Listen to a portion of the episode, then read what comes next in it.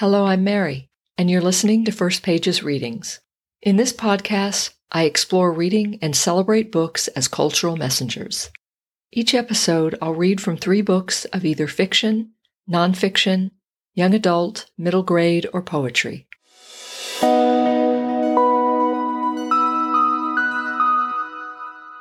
Hello and welcome to First Pages Readings, episode 18. And thanks for joining me. Today I'll be reading from three young adult books. So let's get started. Today's first book is Dear Martin by Nic Stone. This book tells a traumatic story with a purposeful and clear and reflective voice. Once you begin reading it, it's hard to put down. The book is brilliant and deserves all the accolades it's received. The first page of Dear Martin. From where he's standing across the street, Justyce can see her. Melo Taylor, ex-girlfriend, slumped over beside her Benz on the damp concrete of the Farm Fresh parking lot. She's missing a shoe, and the contents of her purse are scattered around her like the guts of a pulled party popper. He knows she's stone drunk, but this is too much, even for her. Just shakes his head, remembering the judgment all over his best friend Manny's face as he left Manny's house not 15 minutes ago.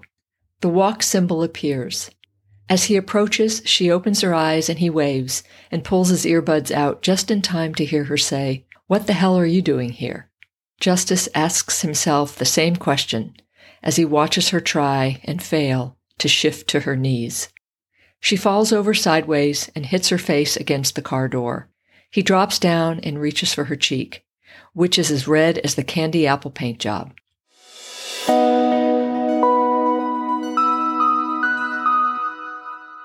Today's second book is A Wizard of Earthsea by Ursula K. Le Guin. This author was a pioneer and one of the OGs of modern YA fantasy. Her books crossed publishing barriers, and with skilled storytelling and beautiful language, this book is a classic. The first page of A Wizard of Earthsea. Warriors in the Mist. The island of Gont, a single mountain that lifts its peak a mile above the storm-racked North Sea, is a land famous for wizards. From the towns in its high valleys and the ports on its dark, narrow bays, many a Gontish man has gone forth to serve the lords of the archipelago in their cities as wizard or mage, or looking for adventure to wander working magic from isle to isle of all Earthsea. Of these, some say the greatest, and surely the greatest voyager, was the man called Sparrowhawk, who in his day became both Dragon Lord and Archmage. His life is told of in the Deed of Ged and in many songs, but this is a tale of the time before his fame, before the songs were made.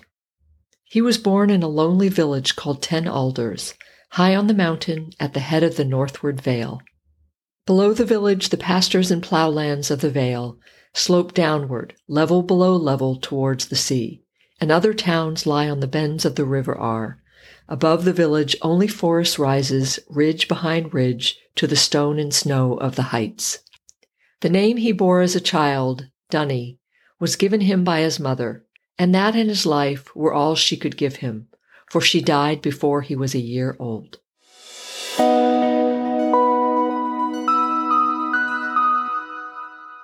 Today's third book is The Raven Boys by Maggie Stiefvater.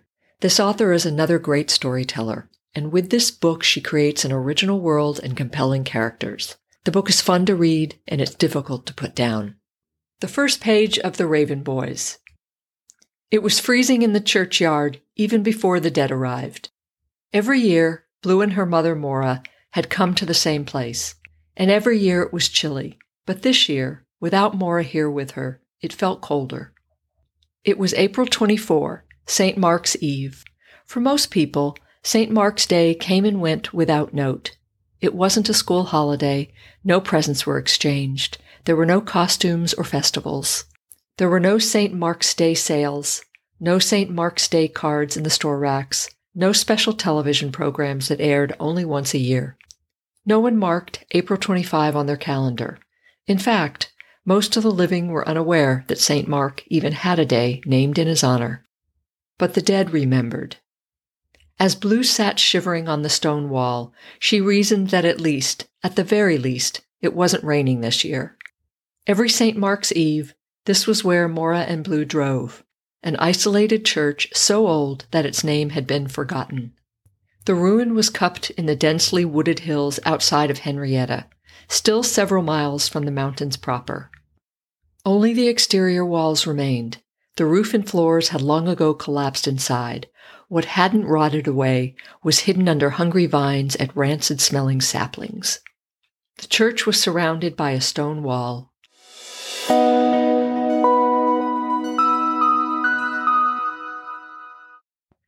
If you liked listening to this episode, please leave a review and tell me what you think.